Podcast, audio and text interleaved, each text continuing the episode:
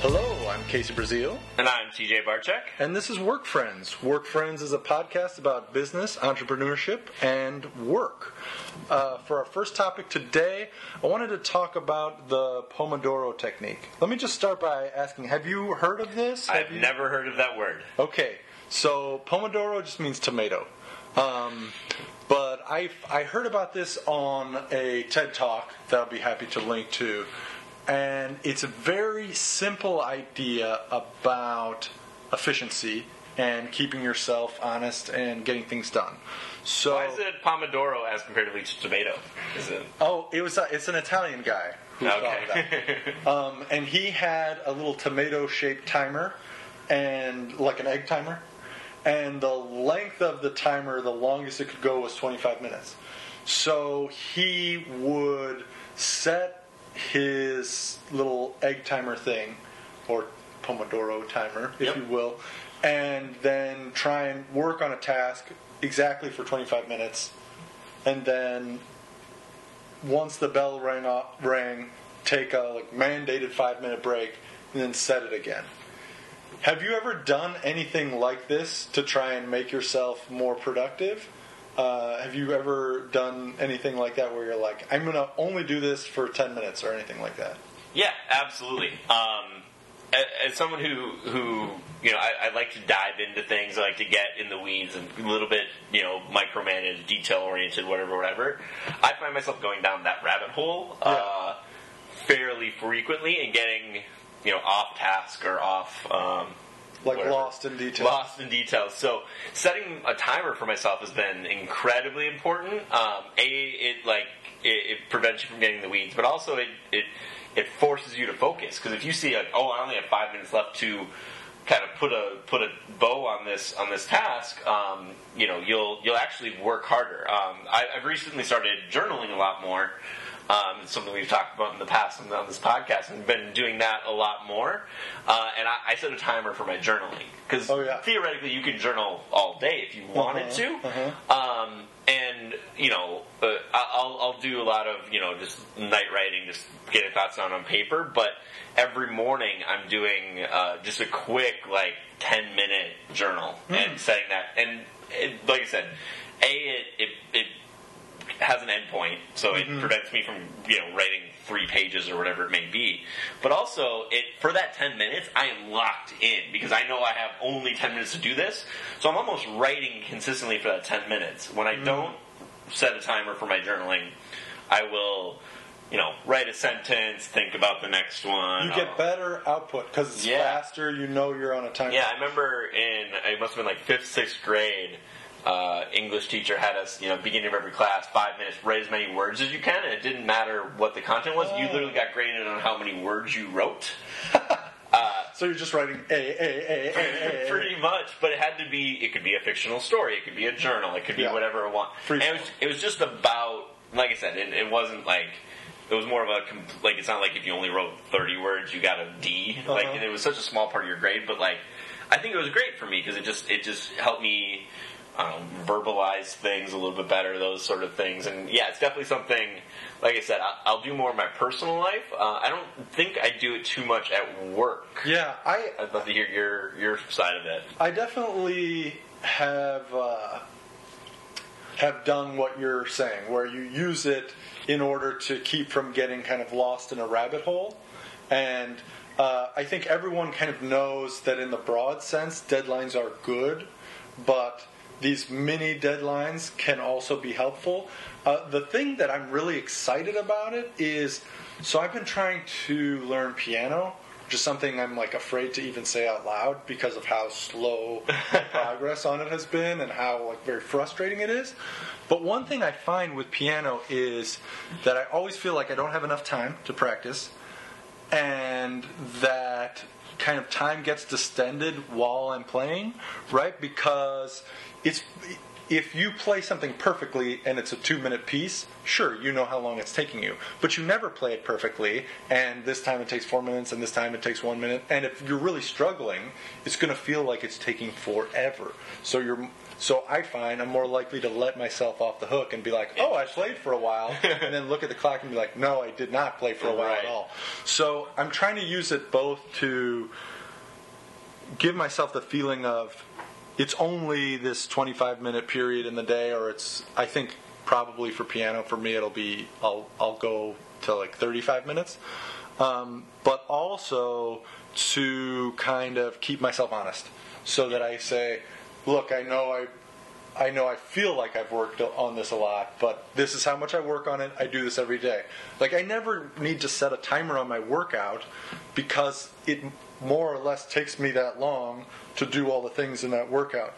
Whereas a creative thing like journaling, like piano, Mm-hmm. It doesn't have you don't need that at all. daily endpoint. So what do you? So you use this on? You said you use this on journaling. Do you have you used it on anything else? Yeah, I'm trying to think. I mean, I definitely because it goes back to like the scheduling piece, which we've talked about before. In that, um, you know, if I say, you know, it's half an hour to, you know, I'm going to play video games with my son, and it's a half hour thing. Part of it is I don't want him playing video games for more than half hour. But it's also like during that half hour, this is what we're doing. We're playing video games, right? So it's it's you, you don't you know if I didn't set that timer, I think I'd be trying to multitask. I'd be trying to do different things. You know, if I get bored ten minutes in, I'm going to stop and I'm going to do something else. Mm-hmm. So if I'm doing, you know, it's not a it's not a true. I'm not setting a timer on like my phone the way I do with journaling. Mm-hmm. But like if I'm doing things with my son, like we're going to the park. Yeah. I will I will say, you know, we're going to the park and we're coming home at six o'clock. I will usually set that time mm-hmm. out, you know, in advance. So yeah, it's not a timer, but it's it is right. And we do this all the, we do this all the time, right? Anything that's in your calendar, anything that's scheduled. If a meeting's an hour, that's uh, was it Pomodoro? Yeah. Yeah, Pomodoro. Uh, that's I mean that's that's what that is, right? We do it at work, not thinking that that's what it is, right? A meeting is a Pomodoro technique. It's funny to me to hear you say, bring up your kid because, of course, we do this with kids all the time. Uh, you always want to like set expectations to kids because kids are so impulsive and emotional, and they get into something and they just want to like, I just want to be here playing with these wood chips until I die. You know, I think Yeah. that's a very Yeah. two-year-old way of thinking, and you know, it might. It's of course hard to get you know kids to think rationally about stuff. But I'm sure it's helpful to start out by setting an expectation like we do this for a half hour, or you know we're going to leave in five minutes, or your nap time is at you know one or whatever.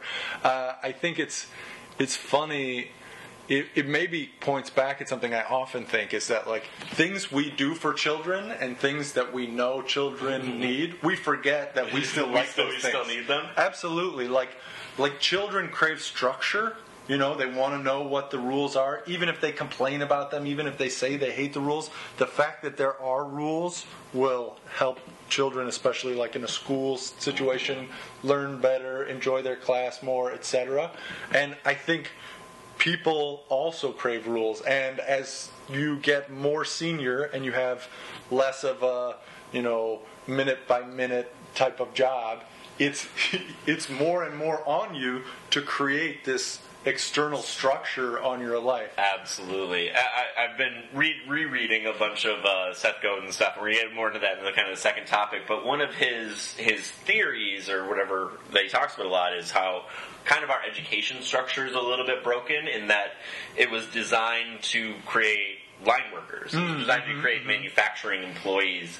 Uh, and the manufacturing process and the, the all you know the Henry Ford model is very is very Pomodoro technique, right? It's very you have So you have ten seconds to screw this cap on this nozzle, right? Exactly. It's very that way, and our education system is the same way, right? We do English class for fifty-two minutes, right? And Yeah. then there's a five-minute break, and then you do math class for fifty-two minutes, Mm-hmm. and lunch is thirty minutes, and there's these, and part of it is just you know you need to wrangle kids and get thirty kids moving in the same direction and whatever it may be, but that's I mean this is how we were trained for you know uh, up to through college you know uh, a quarter of our lives at minimum, right? Mm-hmm. For anyone who's younger, most of our lives has been Totally. spent doing this technique.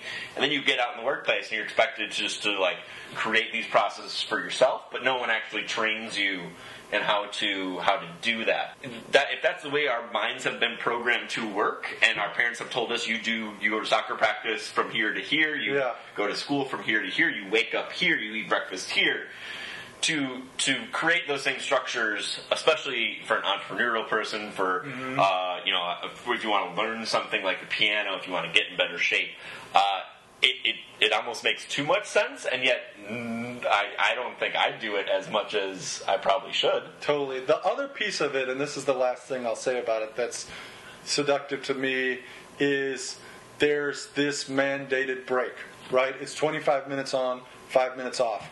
And I think that we forget that our minds are not just ourselves thinking in the most conscious way that we use our mind, especially when you're learning something like a language or an instrument, or when you're wrestling with some problem. Often the work that your mind does is not in your conscious mind. So, you know, you're working on a piece for a long time, you get to your break, you say, Oh, thank God I don't have to do that. But even while you're taking that five minutes to check your email or stretch or whatever you do, when you sit back down, you you may find that you've learned something. You know, your your subconscious mind has put it together, and I uh, that's something that that I find happens, and it can be. It's good to have a start end discipline to your breaks too, because it keeps your breaks from getting too long, and it also keeps your. It makes sure that you actually take that break you said you were going to take. Absolutely. Uh, you one of the podcasts you recommended for me is one called Cortex. which Oh, yeah. listened to, and uh, the, there's there's two guys. One of the guys being a little OCD YouTube star or whatever you want to call, but he will go like 14 hours using this technique. He'll go.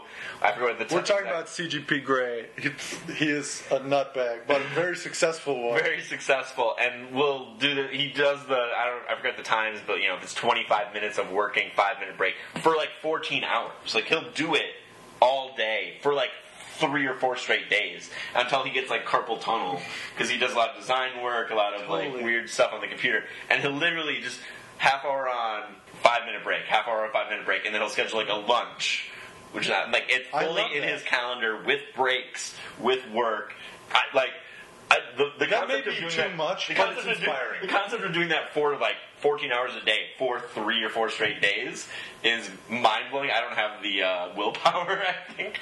I don't know. But, I like- mean, you're a really ambitious dude. I've seen you do a lot of work. yeah, but but I mean, it, it proves that if you if you can really commit to this technique, there's some dividends.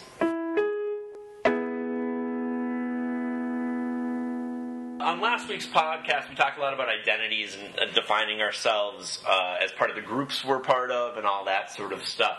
So it, it led me to kind of reread some of the Seth Godin stuff, and he has this one book called Tribes, which very common in his kind of talk. So Seth Godin, business writer, very successful. Uh, you know, recently did this alt MBA thing. Uh, you can you know Wikipedia him. His list is uh, 14 bestsellers, 18 bestsellers, something like that. Totally. Uh, one of the you know great business writers. If you Google blog, his is the first one that comes Oh, up. yeah? Yeah, it's, it's it's pretty. I mean, he started it. It's, he still runs it. I think on WordPress, like old yes, school. it's a very old-looking blog, but Yeah. it's an excellent blog. Yeah, he was just one of the first ones to do it, so his, his uh, SEO, search engine optimization, is pretty, pretty high up there. Uh, but anyways, he wrote this book called Tribes, and it's one of his main tenets where uh, if you want to be successful, and we've talked about this with the podcast, is you find you identify a small group of people. So Nike did it with runners. Well, it's not a small group, but like mm-hmm. if you want to start a business, if you want to do anything, find a group of people that have a similar interest and provide a service to them. Right? Mm-hmm. So identify that tribe, service a need to that tribe. We don't often think about the tribes that we're a part of. We think, I think a lot of people, there's a lot of media about the new tribes developing, right? So there's there's a, a you know a comic book tribe that's really expanded sure. in media the last couple of years. There's an entrepreneurial tribe that didn't exist ten years ago that media and books and all these sort of things are starting to cater to.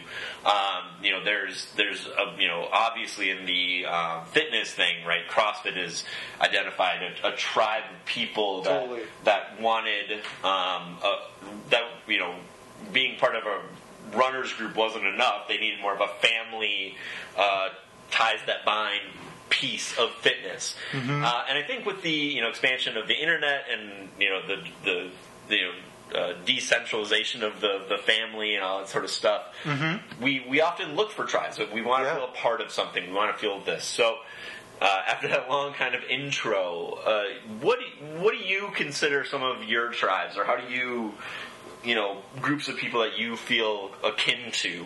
Absolutely. So there's like many things. I feel like the there's some crossover here. A tribe could often be kind of like a fandom, you know, and there's a way in which fandoms are expanded so much by the internet, right? Because you have your discussion boards, you have your Reddit threads, that kind of thing. So like tribes I'm a part of. Uh, man, this is going to be embarrassing to enumerate these. Like uh, I'm a redditor for sure. You know, I so I, if you run someone at a bar and you find out they're on Reddit, you, you feel you feel like oh I feel a kinship with right. them. I have a deep vein of things we could talk about. Uh, you know that I complain about, share interests with for sure. You know, within that, like, uh, like I'm a White Sox fan, right? So Sure. like that specific delineation subgroup of songwriters. You you, you uh, frequent the White Sox Reddit page. the White Sox That's, subreddit. that's that's a whole that's a whole So I'll kind of tribe. I can't imagine. Yeah, but like this is the this is the phenomenon you're talking about, right? So Yeah. when I was in high school, I had probably seven or eight people that I saw every day who wanted to talk about the White Sox all the time. I see none of those people. like Dan, I see Dan sometimes. We're talking once a month Yeah. tops. So like to scratch that itch, yeah, that page offers me a lot. Other tribes, so like obviously we have this podcast, right? So seeking out information about this, trying to figure out how to make this audio less crappy, sorry listener. You know, things like that. There there's a group of people that I identify with there. Songwriter, you know, I, I could go on and on. But I I don't know because I haven't read this book and I don't I don't have as deep of a knowledge of it. You've read some I- of his blog posts about it. Absolutely. Basic. But that makes me kind of interested in asking you, like, so if I say, like, I'm a songwriter, I'm a redditor, I'm a podcaster, I'm a certainly Chicago writers. Like, I have a bunch of Chicago writers that I interact with and talk to on a daily basis. It's people who are interested in city planning and talk about it. Like, my Twitter feed Yeah, and my absolutely. people that I interact with on Twitter are very often people who, you know, want to talk about how to make buses work better and what's the optimal height for apartments in the I central city. one of my friends who whole Facebook feed is about how CTA is terrible. Yeah, well, well, there's some of that certainly, but at, you know, No, uh, more know, like just- systemic. I'll point him in your direction. So. Absolutely, I'd be, I'd love to, you know, always want to complain about the CTA with my homies. I certainly have those tribes. Let me turn it back to you and say, what tribes are you a part of? I don't have a good answer, right? So uh, I think the the big ones are based around things I do outside of work, right? I Sure. play ultimate frisbee. That is a very There's no defined tribe, tribe. right? Yeah, and if I go, if whenever I've, I've moved a bunch of times in my life, the first thing I do is look up the local elite level ultimate frisbee game Mm-hmm. because I know I walk into that and I will have a group of friends. Like Mm-hmm. it's it's almost immediate that like I when I moved to Cincinnati, I looked up the elite game, planning on staying in a hotel. Day one of Cincinnati, brought a case of beer to the elite frisbee game. Ended up staying at a guy's house for a month until I found a place. Awesome. There's there's these tribes, and I'll you know watch games on ESPN three, and th- that that's a very defined tribe. And when you run into people that play at that elite level, like Absolutely. it's easy, right? There's ones I used to be a part of, right? So in college, I was a poli sci major, so running in those circles, and I'll still go to the occasional, uh, you know, neighborhood dem- democratic, you know, team meetings and those sort of things. And you feel a kinship, and you have things to relate to and uh, conversations to have. Um, obviously, you know, my, you know, my high school friends, we were, uh, you know, the the typical kind of counter counter revolution, you know, philosophy kids, uh, and like you know, running into circles of that, and like you know, if you want to you want to go deep dive on Nietzsche, like uh, we'll be best friends and we'll talk at the bar all night. That sort of stuff. Like there's there's a tribe there. There's I rarely see you not wearing something that says Michigan State. So Obviously, that's gotta be college. Yeah, that's a good. one. That's a good one. And like, and there's things right. I, I'm from the Upper Peninsula of Michigan.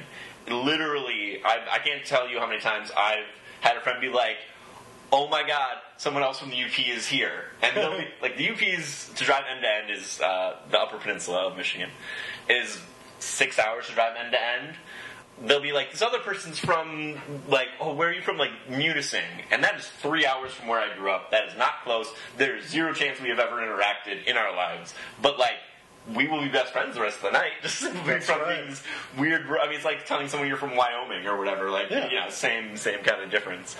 Uh, it, it's small and unique enough where anyone else from that area, uh, obviously kinship. Michigan State, um, obviously, you know, people see you wearing Michigan State stuff, which I'm wearing a Michigan State t- t-shirt right now. Like, there's things to talk about. You know how to have a conversation. I think so much of it is like the purpose of this podcast is we want people to have conversations and not about the weather, right? And it's it's if mm. you have if you find something to identify that tribe with the tribe you're a part of, You have a handhold. you yeah you immediately have something to connect about that's a little bit below the surface, a little bit beyond. In, in Chicago, I mean, do you do you actively seek out people of your tribes, or how do you how do you find people? Is it more accident? No, I mean it's. I absolutely think about this in a purposeful way. So, for the city planning thing, right? Anyone who likes or comments on my article, especially if I tweet something about city planning that I've written, and someone responds to that, I'm going to look at their profile, right? Yeah. And then if they also write If it's about city intelligent planning, and not just making fun of you. well, yeah, I mean it, it's it, like city planning is such a There's not a lot of not a lot of hecklers. it's not like writing about Hillary or Trump, right? Not everyone has an opinion, and the people who care about it tend to care about it a great deal. The, so I absolutely have sought out a tribe that way. You know, as a songwriter, right? There's always you're you know you always are trying to keep a band or I am. You know, some songwriters play a piano and sing and are on their own. But like meeting bassists and meeting drummers and meeting horn players and bringing in people to feature on an album and trying to find people to open for you when you're on the road and trying to open for people when they're in town. That's absolutely something that I have uh, looked to to do. And I of the many things that you have to do in these tribes that I might be good or bad at, talking to people is more to my strengths, right? I'm not shy, I'm not uh, self conscious, so I'm it, I'm quick to reach out to people, especially when I think. Oh, you're interested in something Yeah. I'm interested in. I can ask you about that, and most people's favorite subject is themselves. of course. Uh, the thing, something I've been thinking about is, uh, you know, I think we do this with like social media. Is we we clean it and we we want kind of echoing opinions, right? We we tend to if some we tend to block or you know ignore people that uh, or opinions we disagree with. with Yeah. Good and bad for different reasons, mm-hmm. right? You get in these mental Yeah, cul-de-sacs. and, and there's certain tribes like frisbee's easy. I can go find a frisbee game online. I can go to. I can meet people. I can join a team. I can do these sort of things and, and meet people and that similar things. There's some other ones that you you talked about that are. It's harder to find people, mm-hmm. especially local people that Yeah. are part of that to to expand that tribe or to. Uh, if it's it's an itch to get that itch scratched, right? Totally. what are some techniques that you have used for any of your tribes to to meet people physically? Because I think I think I, I want to take this beyond the internet tribe, which Yeah. is a real thing, into well, how do we ex- I don't know, make make new friends? Sounds weird, but Yeah. like meet similar minded people or with common shared interests. It's an interesting question. I first I would say that I have had difficulty doing that. Like I I think we all have. sure like there I Our friends are our friends because we met them through a friend most most of the time. but I would imagine because I live a more online life than the average person, I would imagine I have more friends that are just internet friends Yeah. than you do. I like I don't have any. I probably I have probably like 20 people that I that I feel a, a more or less close Yeah. kinship with, and it's just somebody that I argue with the White Sox. Uh, w- w- it's about the White Sox, or it's somebody who writes- Goddamn you, shy fan fifty two. totally, or like like a guy who teaches economics at the University of Chicago who writes about city planning, right? I've never met that guy. I never talked to him, and I if I did meet him, I probably I might not have that much to talk with him about. That's interesting. But mediated through these spaces like him commenting on my articles, me commenting on his articles, whatever the news of the day is, like they're building a train car in Seattle. We can uh, have an online kind of argument about that. And when I have met people like this, like for example, Josh Hannagurney is a writer who we both had blogs at the same time. We got to be kind of friends online for a long time. When we met in person, totally nice guy, but it's kind of like weird. Like, this is you in real life. When I talk to you online, I get to think of something funny to say, and then you think of something funny to say. Now I have to interact with Listen, you. that's what happens at the bar, right? I mean, Yeah. I think it's something funny to say. You No, ignore me, and then say something funny yourself, and I do the same. It's it, at the bar. You, you get you have the real life lag time. like you have to be watching them uh, online. I've got seven different windows open. After I say my funny thing, I go and I watch you know Murder She Wrote on YouTube or whatever. It's funny because I I have some of these tribes that are really kind of I've built for myself online. They have trouble porting over to Meet Space. Right. And maybe that's not, not important, right? I, there's sometimes, sometimes I wish I didn't have to see my friends in person. So But I want to take your question seriously and answer it, but I don't really know how. Like some things I have sought out in person, and they're mostly things that have to be done in person. So like Yes, music is like course. frisbee, right? So I might invite you to a jam or invite you to come record on our record, or eh, we're playing on the same bill, and I come over because. Everybody else on this bill is terrible, but I liked your band and I want to tell you, and then maybe we trade information, and that kind of helps us both maybe build an audience or maybe not but at least it's like that connection is lends itself more readily to the real world that, I mean, that makes a, a ton of sense. And I guess you know maybe it's maybe it's not. I mean, it's not important, but it's something I've thought about recently in terms of I, I know what my interests are, and I would like to.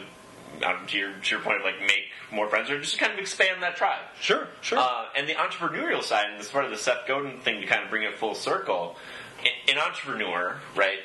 Essentially, what they're doing is they're identifying a tribe and then servicing a need for those tribes because no one knows those tribes the way you do, right? If there is, uh, you know, a White Sox fan thing, or if there's a, you know, whatever urban planning, have you ever thought about the servicing a need that they might have that's currently not being serviced? Absolutely. Absolutely. So like as a writer everything you're trying to write you don't want to think about it from a straight like the market perspective but sometimes you do because you are you're seeing a bunch of things and you're like that article has been written 10 times that way. I don't want to write that again.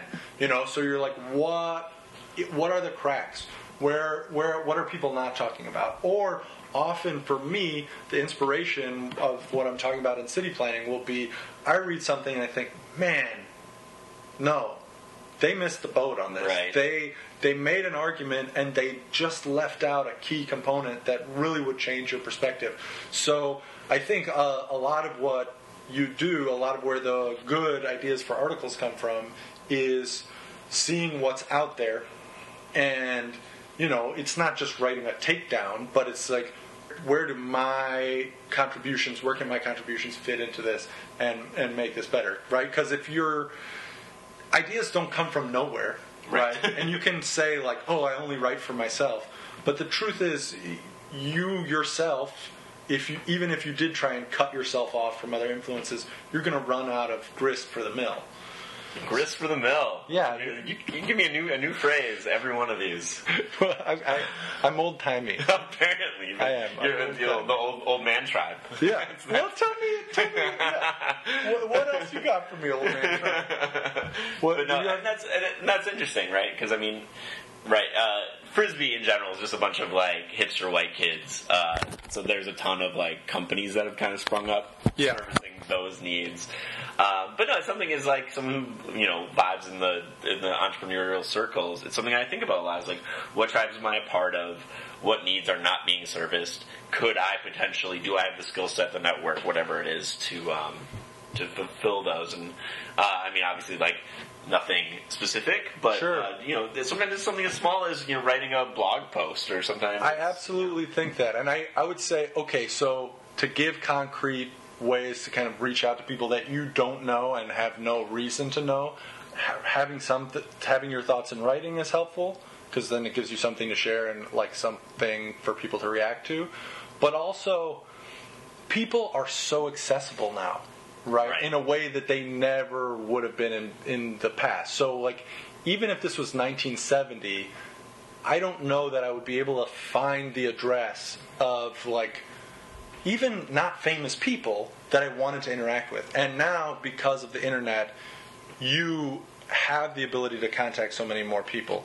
And if you do it through these forums like Reddit and Twitter, which may sound like nerdy or something you don't want to get into, but the advantage of them is that you are expected to do that. If I reach out to somebody who has written a number of books on city planning over Twitter, they they understand that that's like this is a way for them to interact with their fans. And it's kind of like a, a trodden road. Whereas if I try and call them at their office, that might be a little bit more Right. awkward, right? Because who are you? But it's very easy to tweet at someone like, "Hey, I liked your book." Second tweet, "Why should roads be laid out in grids and not be cul-de-sacs?" Or Sure. whatever your particular Sure. question might be. Do you actually care about the question, or is the question just used as an intro?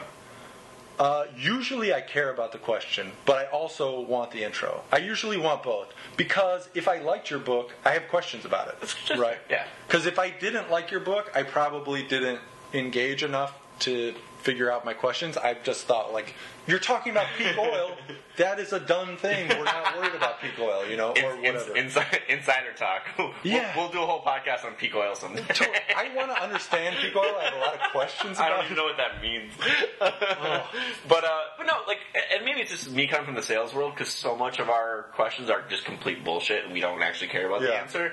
And that they are like, oh, how the Red Sox doing lately? Like, I don't care. But Yeah. like, if I'm in Boston, I'll say shit like that, right? But if you can care, it's probably it better. makes it better. Yeah. Yeah, you probably ask the question in a more complete way.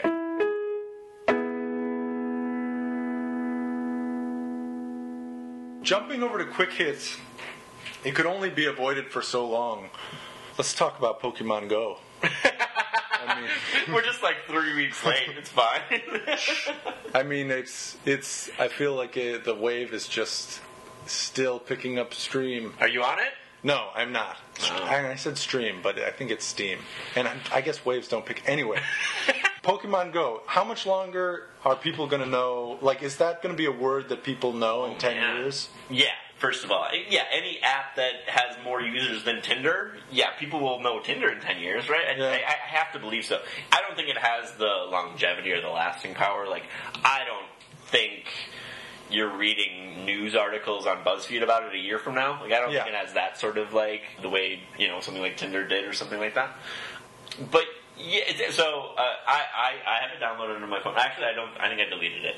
Um, and it was more about you know my son. I was trying to think of something to do. I was like, oh, we could spend three four hours wandering around the city catching Pokemon. He'll love that. Absolutely. And you should follow trends. That's, Yeah, you know, and it part was of what fun, and we had a good time, and we walked around the city, uh, looking like a bunch of idiots, uh, stopping in front of bars. So it's really easy in Chicago downtown because there's uh, Pokestops literally every like two per block, Hmm. uh, which is the difficulty for for some of the more rural areas.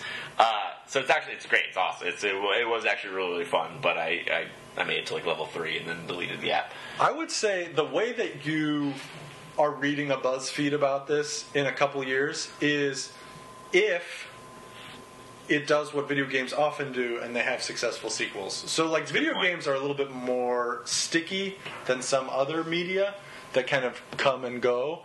I could imagine if this is the most successful AR game that there's ever been, even if it gets surpassed by better, more successful AR games, we will continue to come back to it in the way that Mario keeps getting redone, or Doom, or any popular video game you can imagine. Like it's it's rare that a game is this successful and doesn't get a sequel. And Pokemon, Lord knows, has Right. infinite iterations Yeah. of infinite. And I think I think that's your key point in that, and kind of why I said you know people ten years from now will will still know what it is, is because there's an evolution that happened that I think will continue to happen. In that video games have been console based forever, whether Mm-hmm. it's computer or PlayStation, whatever it may be. Mobile games kind of changed that, right? So now you can play mobile games wherever, but it was still on a console. It Yeah. was still it, it was still based in your phone. This takes the real world and that AR element of it, uh, which I think has some incredible, incredible potential, and it's basically just taking Foursquare, which has existed forever, and Yeah. turning Foursquare into an actual. It was kind of a game because you could be the Yeah. the leader at whatever location, and you're gamatizing Foursquare Mm-hmm. just to to an even higher extent. and adding a very high quality IP to it, like an IP that really has a Yep. lot of value behind it. Well, that's I think that's the big point about Pokemon Go is that this game has existed for four years. People don't realize that. I forget what the name of the game was.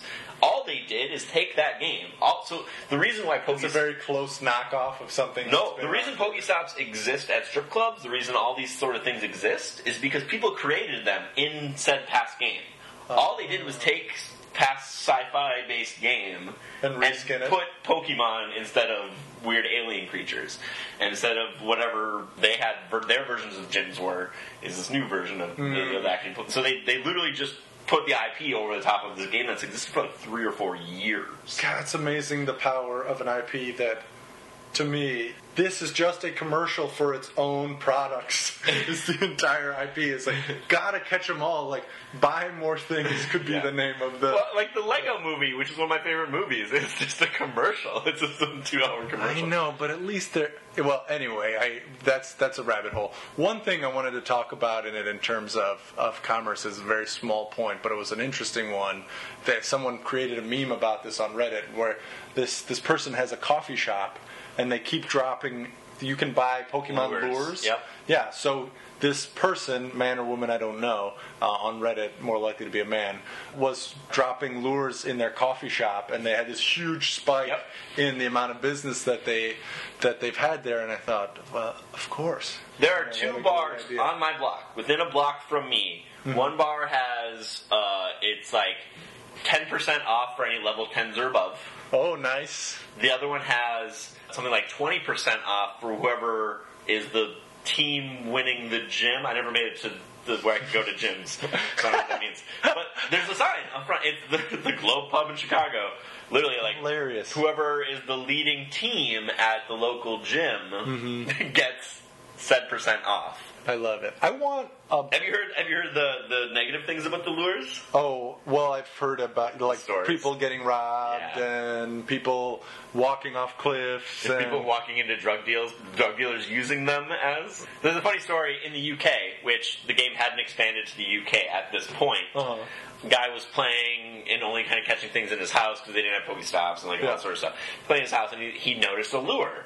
And he's like, that's weird. Why would there be a lure in the UK? The game really hasn't come here yet. It's like Mm-hmm. Yeah. week one. And he, he like, all right, I'll go check it out. And he has his phone out and he's walking up and he sees two guys also with their phones out. He's like, Mm-hmm. hey, like, how you guys doing? And the guy's like, really, really good. Like, can we help you out with anything? And he's like, no, dude, I'm just, you know, just doing the same thing you guys are. And they're like, all right, cool. And they, they talk apparently for like five, ten minutes. Mm-hmm. He thinks they're talking about Pokemon. They think they're talking about drugs. And he sees someone like actually line line up like a line of coke on his phone and offer it to him, and he's like, "Oh shit, this is not." Uh, who knows if that story's Fantastic. real? But that's a great story. And that is something that's been reported that like there are so many hoax Pokemon stories Yeah, out yeah, there yeah. right now. But it's easy to see how they would do it. I think quick hits today is quick hit. Thank you very much for listening. If you like the show, please write us a review on iTunes. It helps people find the show. If you want to support us, please go to our website, which is workfriendspodcast.com. There you can find links, our Amazon affiliate links. Uh, if you click on this link, anything you buy at Amazon, we get a little kickback on. Doesn't affect your cost. It's just a way for us to make a little bit of money on the show. Thank you so buy much. Buy better mics. We want to buy better mics. Use the Amazon link. Yes, yes, indeed. Sorry for the audio quality. We had a little, a couple of, of snafus, but uh, we will be back full power next week.